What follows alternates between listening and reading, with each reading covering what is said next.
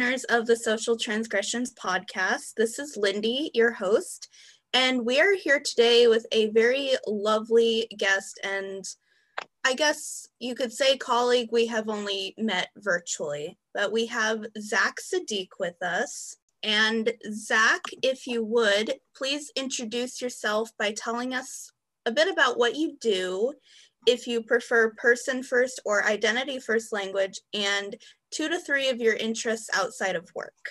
Sure. Okay. Well, hello everyone, um, and thank you so much for having me. I'm, you know, really glad to be here today and talk to, you know, talk to you, um, talk to the folks who listen. And I have to say, like, it's the first time someone's ever actually like called me lovely. So um, I'm just blushing a little, but you probably can't see it since um, the video's not up. So um, yeah, I guess I'm autistic, so I use identity first. I'm a social worker. I do a lot of uh, community organizing work for um, the autistic community in Seattle. Um, and now, since we've gone virtual, um, we're having a lot of people attend our groups from like all all areas of the world, like um, Israel, like Bulgaria, you know, Canada, part, different parts of the U.S. So it's been really exciting to connect to other folks. Um, and like for what I like doing outside of like the work, um, you know, I love playing video games. Um, I used to love reading until I went through grad school, and so I'm still trying to um, get my reading mode back in. Um, and I, you know, like hang, hanging out with my girlfriend and friends and um, just watching movies, you know, just laid back stuff. Does that sort of answer all the questions? I, I got ADHD, so sometimes I forget like all of them. Yes, you did great. Thank you. So we have an outline, but knowing us and knowing people with autism and ADHD, it isn't always going to be followed necessarily. So don't feel obligated to follow the outline exactly. But I am going to start with a question that we have on it, which is how did you decide you wanted to be a social worker? Yeah, that's actually a really good question. And actually, in a lot of ways, I feel like social work sort of, um, you know, chose me. Um, and I'll, I'll, let me tell a really like roundabout story. Um, so, you know, like growing up, I didn't really know like anyone like me. Um, you know, didn't really know any other autistic people. I was probably one of the first like diagnosed in my school district in uh, rural Colorado. And yeah, like I just had problems connecting with other people. Like other people had, you know, issues connecting with me. You know, we were all just sort of on like different wavelengths. And so it was really like a lonely and isolating experience. And I always wished like I had other people like me, you know, other autistic people who I could really just connect with and who got me. Um, and so, um, you know, the messages I always received about, you know, my specific brand of autism was that since I'm so quote unquote high functioning, and I hate that term for a lot of reasons, um, you know, that like my autism just wouldn't really be an impact in my life. And if I just sort of like masked and hid it, like um, things would be better for me. And I sort of like internalized that and believed it, um, you know, through like middle school, high school, college, like right up until I was fired from my first two jobs after college. And then I was like, oh hey what's going on here? Like it's not really on me like if my autism is going to be a problem or not. It's really on like the kindness of the non-autistic people around me who are often the ones who control the spaces. Um, and i also was thinking like you know if my personal brand of autism is so like mild what's happening those who have a harder time of it? Like if i'm struggling like must be worse for them. And so that sort of like radicalized me to become a social worker. Um you know just like trying to end the 80% unemployment rate or like you know the nine times greater suicide rate. Um extremely high like sexual assault rate or domestic violence rate or homelessness rate. So really addressing like trying to address all of the healthcare disparities and then also like the lack of I guess personhood. Autistic people have traditionally been given throughout society, um, and then just changing up the power dynamics so that autistic people ourselves are the ones who are just you know essentially like dictating where the resources for us go um, where the research funding goes and just making sure that like autistic people are represented in like all of the settings where autistic children's and adults receive services. So like schools mental health clinics early intervention centers all of that. Um, yeah that was me and my soapbox. Definitely and i resonate with your story a lot because I had tried to go through life with, as you, you call it, my own brand of autism. And I don't like functioning language either. And then I got to my first job, got fired from my first job, and really just had to contemplate what did I really want to do? And I decided that I could not go gentle into that good night. No. That's one of my favorite sayings. Mm-hmm. And, mm-hmm. you know, I just wanted to talk about being autistic all the time. Yeah. So and this is the kind of we're totally lucky to be able to do that. yeah, this is the kind of job where you get to do that. What strengths do you and other autistic people bring to the field of social work? And of course, we know that all autistic people are different, have their own lived mm-hmm. experiences. Mm-hmm. So interpret this question as sure. you will. Totally. Yeah. No, that's a good question. Um, I think the first thing that comes to mind, like, you know, thinking of all the autistic people I know, is that like we have a much sort of like stronger or like ingrained sense of like what's right and what's wrong, what's just and what's unjust. And I think that sort of like clarity um, can lend itself well to, you know, being a social worker or a social change maker. You know, we have often, most of us, I would say almost all of us, um, have been like marginalized in our own lives and we know we know what it's like to be on the other side of like privilege like we have been oppressed in our own lives. Um, and, you know, I think that just sort of gives us a much um, greater empathy for, um, you know, some of the other like marginalized groups, like folks of color or, um, you know, queer, trans folks, or really any sort of like people who have marginalized identity.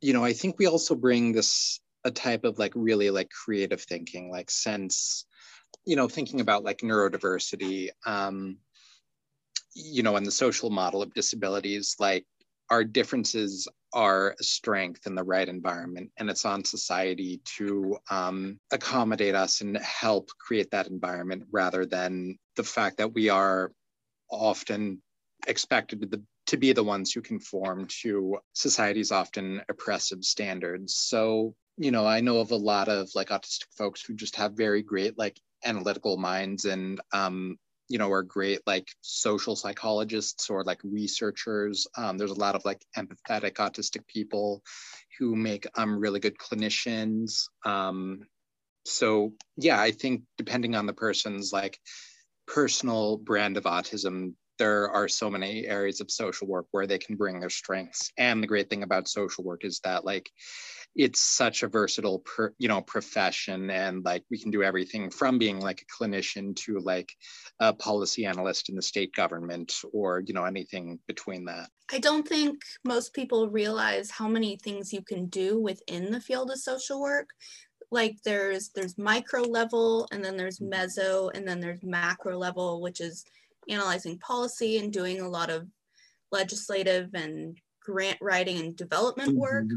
My brothers laughed at me when I said that I was going to be a social worker because mm-hmm. they saw me like this introverted antisocial person who talks about how she likes to be alone and not be overstimulated by other people being loud and chaotic.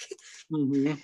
And so I had to explain to them, no, I don't I don't hate people but I do kind of embrace the label of being the antisocial social worker because I think funny. it's funny. Oh yeah, that definitely makes sense. Like, you know, since social work is such a versatile, pro, you know, profession, like there's all sorts of strengths um, you can bring, and there's always an area of social work where you'll fit in well. And then I wanted to go just a little bit into your social work education. Mm-hmm. Do you feel like your social work program did a good job of including actually autistic and disabled perspectives?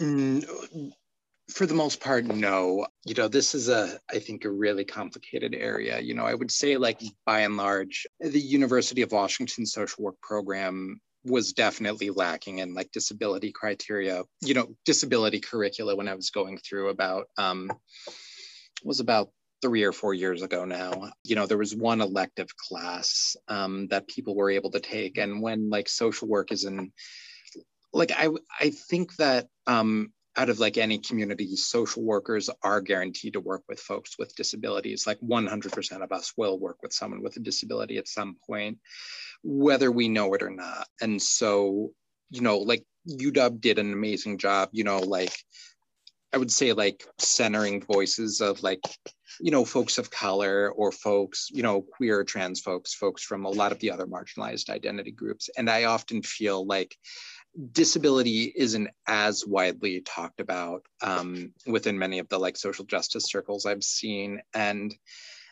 you know, like I, like it's it always feels complicated to say this as a white dude where like i have so many other like privileged identities um but i definitely did feel like you know disability curricula was lacking. Like uw has made some improvements in that area. Like there's now panels that are required um, for the students to attend about like disability justice disability rights um, and like stuff like the 504 protests um, but i always think there's more that can be done. And you know ultimately i think you know the liberation of one group can't happen without the liberation of every single other group. So you know we definitely have to make sure we have a very um, sort of like holistic, like balanced perspective on like all of the different um, experiences of privilege and oppression and marginalization. Um, for improvement and adaptation. At my program, it kind of feels like anytime we talk about the experiences of marginalized people, it's just sort of a, a flavor of the day kind of thing. Mm-hmm. So, like, one day we'll talk about experiences of black folks and the next day mm. we'll talk about experiences of trans folks and it doesn't mm-hmm. feel like there's a whole lot of intersectionality or that it's really a core part of the curriculum like you said it feels more like something that's been added rather mm-hmm. than something that's been modified and integrated into the core classes yeah oh that's I think in some ways that's kind of depressing to hear. Like I, I do think like UW did a pretty good job of like talking about all of the intersectional experiences um, and it didn't necessarily i mean like i'll say mm, as my experience as a white dude like it didn't necessarily feel like you know the other groups were like a flavor of the month like i did feel like there was a very good and like strong sort of like focus and understanding of like all of the you know of like you know race-based oppression and like you know other other forms of oppression um, and you know we did have a lot of like professors of color you know in, you know professors from very like marginalized groups. So i think that really um, improved the quality of the education. But i know like social work in a lot of ways is a very like white you know profession and there's a lot of like work that needs to be done there. Well i just want to say congratulations. You passed round one of questioning Round two will be a little bit more in depth. So you can think of it like you're playing Mario Kart and you're on the last lap where the music mm. speeds up and everything just devolves into complete chaos. Okay, I'll do my best not to panic. All right. So we all know it's a myth that autistic people don't experience empathy. Mm. Obviously, you would not reproduce that myth in any of your work but it is true that we can have trouble with expression or soft mm-hmm. skills that are considered a necessary part of social work. How mm-hmm. do you navigate building rapport with clients when social communication is a core part of social mm. work? So, like, pretty much all of my social work has been within the autistic community um, with autistic people. So, I'll say, like, I think autistic people just have different soft skills. Like I, um, you know, regularly facilitate groups of like, you know, upwards of like 30 autistic folks. Um, and it's just like, what I've come to realize is the way our, neuro- just with the differences of our neurology. That's a good question. Um, there's more of the neurotypicals than there are of us. Like it's often our different sort of like soft skills or social work skills are labeled as different or deficient. And, you know, like for those autistic social workers who aren't like privileged to work within their own communities, then yeah, um, that definitely does make it a lot trickier. You know, I from the you know whole like empathy point of view, I think I believe more in the like double empathy, you know, viewpoint in that like it's hard for autistic people to empathize with non-autistic people and it's the v- same thing vice versa is happening. You know we know from research that autistic people face um, implicit bias you know whether or not the other people know we're autistic or not um, and we're more likely to be judged um, negatively or seen as threatening. Um, and you know when you're like an autistic person of color like you're dealing with the racialized ableism on top of all of that and it's often much more threatening. Let's see where was i going with this tangent? Um, so I think for those who do have to work, you know, in non-autistic organizations or spaces like you know try and use the ada um, where you can to protect yourself you know like our you like we definitely do have to be able to like build good rapport with the folks we're working with. And so like you know masking might be inevitable in some of those contexts. Um, but like try to bring your authentic self as much as you can. It's often much easier in the long run and you don't have to you don't have to deal with as much like you know job related burnout or like autistic burnout. Um, you know mm, it can work to you know sometimes explain your differences as a part of like having adhd or like you know anxiety. Um, and you know since most autistic folks got like one or both of those like there's less i you know there's less stigma around those. And i hate that we sort of have to like fall into those sorts of like oppressive um, dynamics to build rapport with clients or coworkers but sometimes like you know when the job's on the line and we gotta like you know we gotta eat and pay for housing like sometimes that's what you gotta do. And then you know if your organization's open to it and you know has a good like disability understanding or focus like you know you can be a change maker within those organizations like using some of the aspects of like macro social work and like organizational change or like adaptive leadership to um, change some of the like internal attitudes or like policies and practices to make like the organizations more like autistic affirming and um, friendly. Like I probably know, I'm trying to think how many have actually been able to last in like non-autistic organizations. Maybe like three or four of them like most of them either end up you know doing private practice or um, just working in the disability field where there's more acceptance. So I do, you know, I do think it's an area where we need some um, transformative justice. And right now, like we're stuck with the oppressive situations we find ourselves in. And sometimes we got to make those shitty decisions for survival, you know? I would like to share my answer to this question mm-hmm. because I feel that it may help other autistic listeners or mm-hmm. potential mm-hmm. autistic social workers who are listening today. Yeah. So I navigate the social communication part of social work by asking a lot of questions. Mm. I do mostly micro work that is the area that I want to go into. So often when I'm reading case studies, I won't come to the same conclusions based on the implications I'm supposed to get from what's written down. And I think that makes me more open minded. Mm-hmm. And then I don't really experience compassion fatigue the same way that neurotypical people do because I have a really good system of compartmentalizing okay so here's where work is on this little box and then here's where personal life is in this little box. Like, mm-hmm. I don't view myself as a person who's very swayed by strong emotions and not someone who's going to get wrapped up in the personal lives of other people to the point where it emotionally affects me outside of work. And I find that logic guides a lot of my work.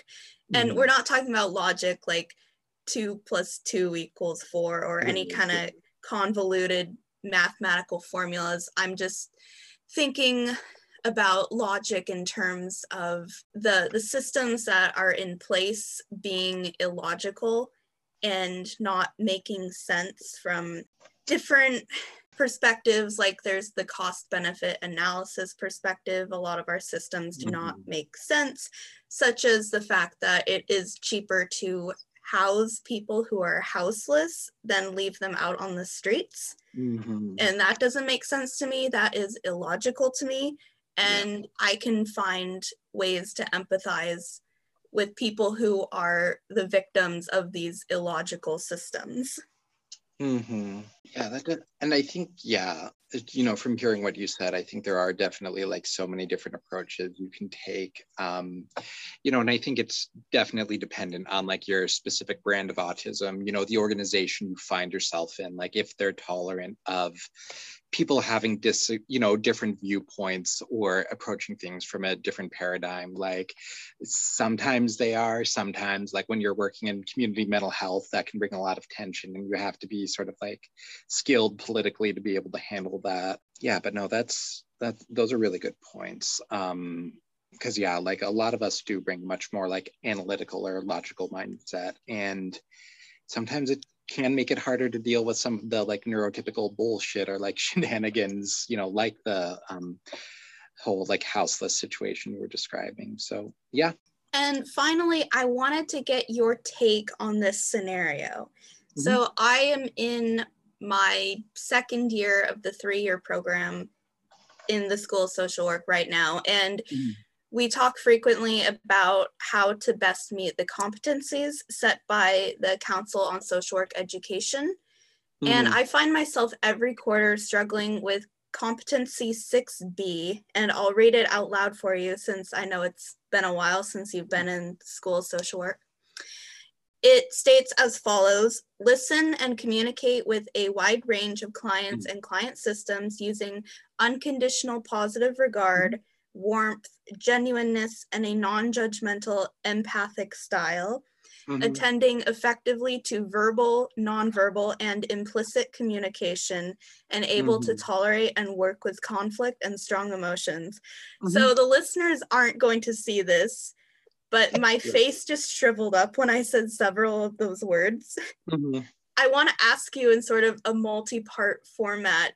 Is this competency fair to autistic people? How can it be more inclusive of autistic mm-hmm. people, or should it just stay the way it is and not be changed at all? I think what we definitely need to consider with that specific competency is that the way you show like warmth and empathy is different from you know culture to culture. Um, and i think you know the way i see autism is as a different culture you know the way we show empathy and you know warmthness is you know by like info dumping about our shared interests or like stimming around someone. And you know i think like any social worker like working outside of their community like yeah they're definitely like you definitely do have to adapt to best serve the folks you're working with. And i do understand like that puts that does put an additional burden um, on you know social workers who come from like more marginalized identities or like communities that are less common and active. So i think that you know i think that the council of social work education definitely needs to you know keep in mind that there are so many different ways of showing that warmth and empathy. And you know when we as social workers are serving clients like we do want to make sure that like you know the clients do feel welcome and heard and listened to. And you know sometimes people might not feel that way you know when we're interacting with them autistically like and it, uh, so much of that just comes down to like the lack of understanding of how autistic people show empathy and you know warmth and compassion. So you know i think at the end of the day like you know we do need to serve the clients where they're at and we also do need to be doing advocacy to make sure that like you know autistic social workers aren't unfairly like marginalized or punished for showing warmth and empathy differently. Like um yeah i think and i def like it's definitely one of those like really like gray like nuanced areas like competing conflicting interests. Um and i think you know, I think at the end of the day, you know, both social work and social workers need to meet people where they're at um, and not punish them for that. It's really about the client that you're serving in social work, and sometimes your own identities sort of have to take a back seat as unfortunate as that sounds, it's a reality of working in the profession. I get to this competency in my self evaluation every quarter, and I just let out a big sigh. I go, oh my gosh, this one again. Yeah. And I just, I look at it and I feel like it's just setting me up to fail because obviously if someone else were to rate me on the competencies they would not find me very competent in mm. nonverbal and implicit communication but mm-hmm.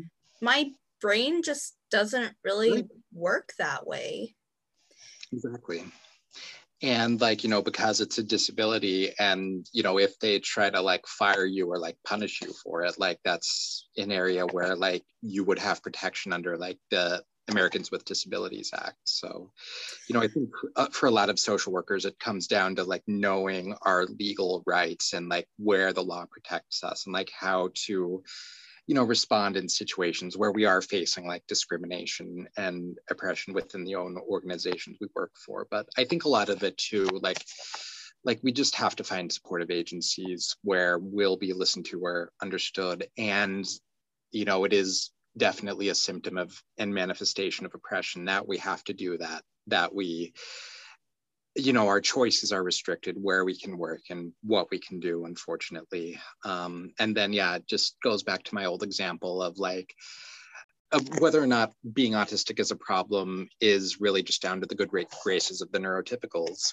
So you know whether or not that you know the fact that you don't do that competency in a traditionally non-autistic way like yeah it really depends on your supervisors and those you're working with. So yeah that but yeah that's scary. Like i you know there was a point where it was looking like I wouldn't be able to work with and like disability social work and like that honestly terrified me. Like think not thinking about that specific competency but like you know that sort of dynamic we've been talking about it's it's scary. Okay well I want to thank you again so much Zack for being on the podcast for free and letting me exploit your labor for the purposes of the podcast of course yeah and I would like to thank you for uh, giving me a good excuse uh, to ignore my emails for the past like hour. Um, I always look for reasons to do that, and I appreciate you were able to provide me one. You're welcome.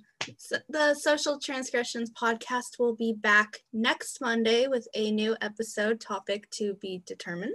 Bye. We'll be right